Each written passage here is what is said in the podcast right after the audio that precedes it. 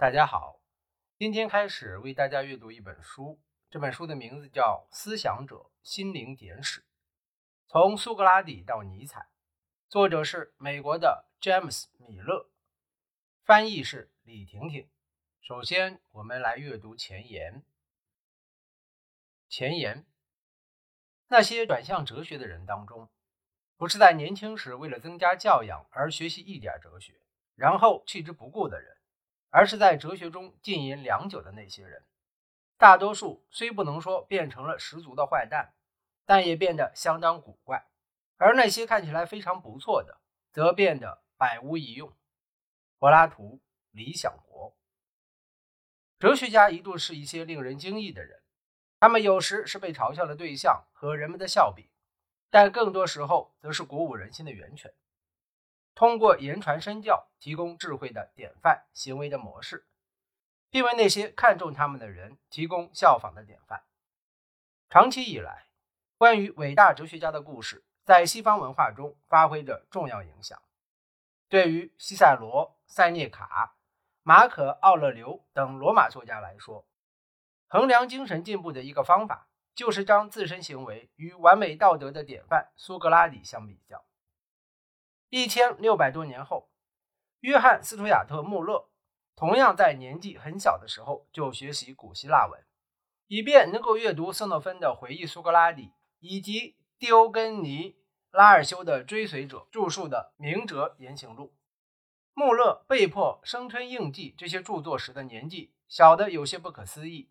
但除此以外，他的阅读书目并没有什么不同寻常之处。直到最近。能够阅读希腊和罗马经典著作的人们，还不仅从色诺芬和柏拉图，也从塞涅卡和普鲁塔克的道德文章中汲取营养。其中关于哲学之益处和慰藉的启迪故事，可谓连篇累牍。一个有教养的人可能对苏格拉底有所了解，还知道伊壁鸠鲁学派、斯多亚学派、怀疑论的一些内容。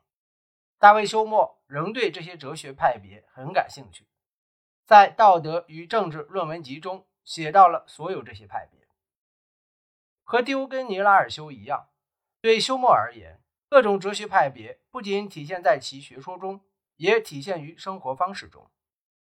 拉尔修叙述伊壁鸠鲁、芝诺以及皮浪等人的生平时，详细的展现了这种行为模式。同样，作为现代人，不只是休谟和穆勒，马克思和尼采。也都研习过《明哲言行录》。事实上，马克思和尼采二十多岁时都曾详细研究过该部著作，并据此撰写过学术文章。相比之下，今天大多数受过高等教育者，甚至职业哲学家，都对狄欧根尼·拉尔修及其描述的众多古代哲学家一无所知。在许多国家，特别是美国的学校中，经典课程基本已被取消。现代教科书很少关注哲学家的生活，而强调这一当代理念。最好将哲学理解为一门纯粹的技术学科，关注的是语义学和哲学中的专业问题。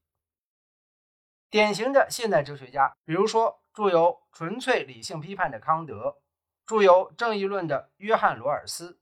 很大程度上被认同为其著作。人们普遍假定，哲学。是指研究世界最为基本和抽象的特征，以及我们思考时采用的范畴，如心灵、物质、理性、证据、真理等等。这个定义引自新近的牛津哲学词典中关于哲学的定义。此外，在康德和罗尔斯所任教的现代大学中，有抱负的哲学研究者常被教导说，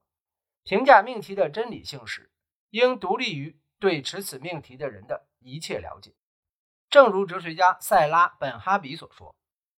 哲学理论宣称的是超越历史和社会背景的真理。在哲学学科内部，思想家个人生活的细节与对其观点的理解和评价毫不相干。这种不考虑个人的原则，是现代职业哲学家的典型偏见。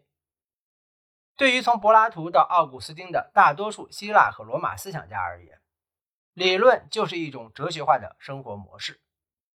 对苏格拉底以及无数追随他的经典哲学家来说，要点不在于证实一组特定的命题，即使学校会教学生界定术语和分析论据，而是探索人的本质、自我的本质。如果你孜孜于追求智慧，就能够阐述清楚它们是什么。对希腊和罗马哲学家而言，哲学对话源于对生活和存在方式的选择，而非相反。或者，正如斯诺芬回忆苏格拉底中的苏格拉底所说：“如果我没有在正式的叙述中揭示我的观点，我会通过我的行为揭示它。难道你不认为行动是比语言更可靠的证据吗？”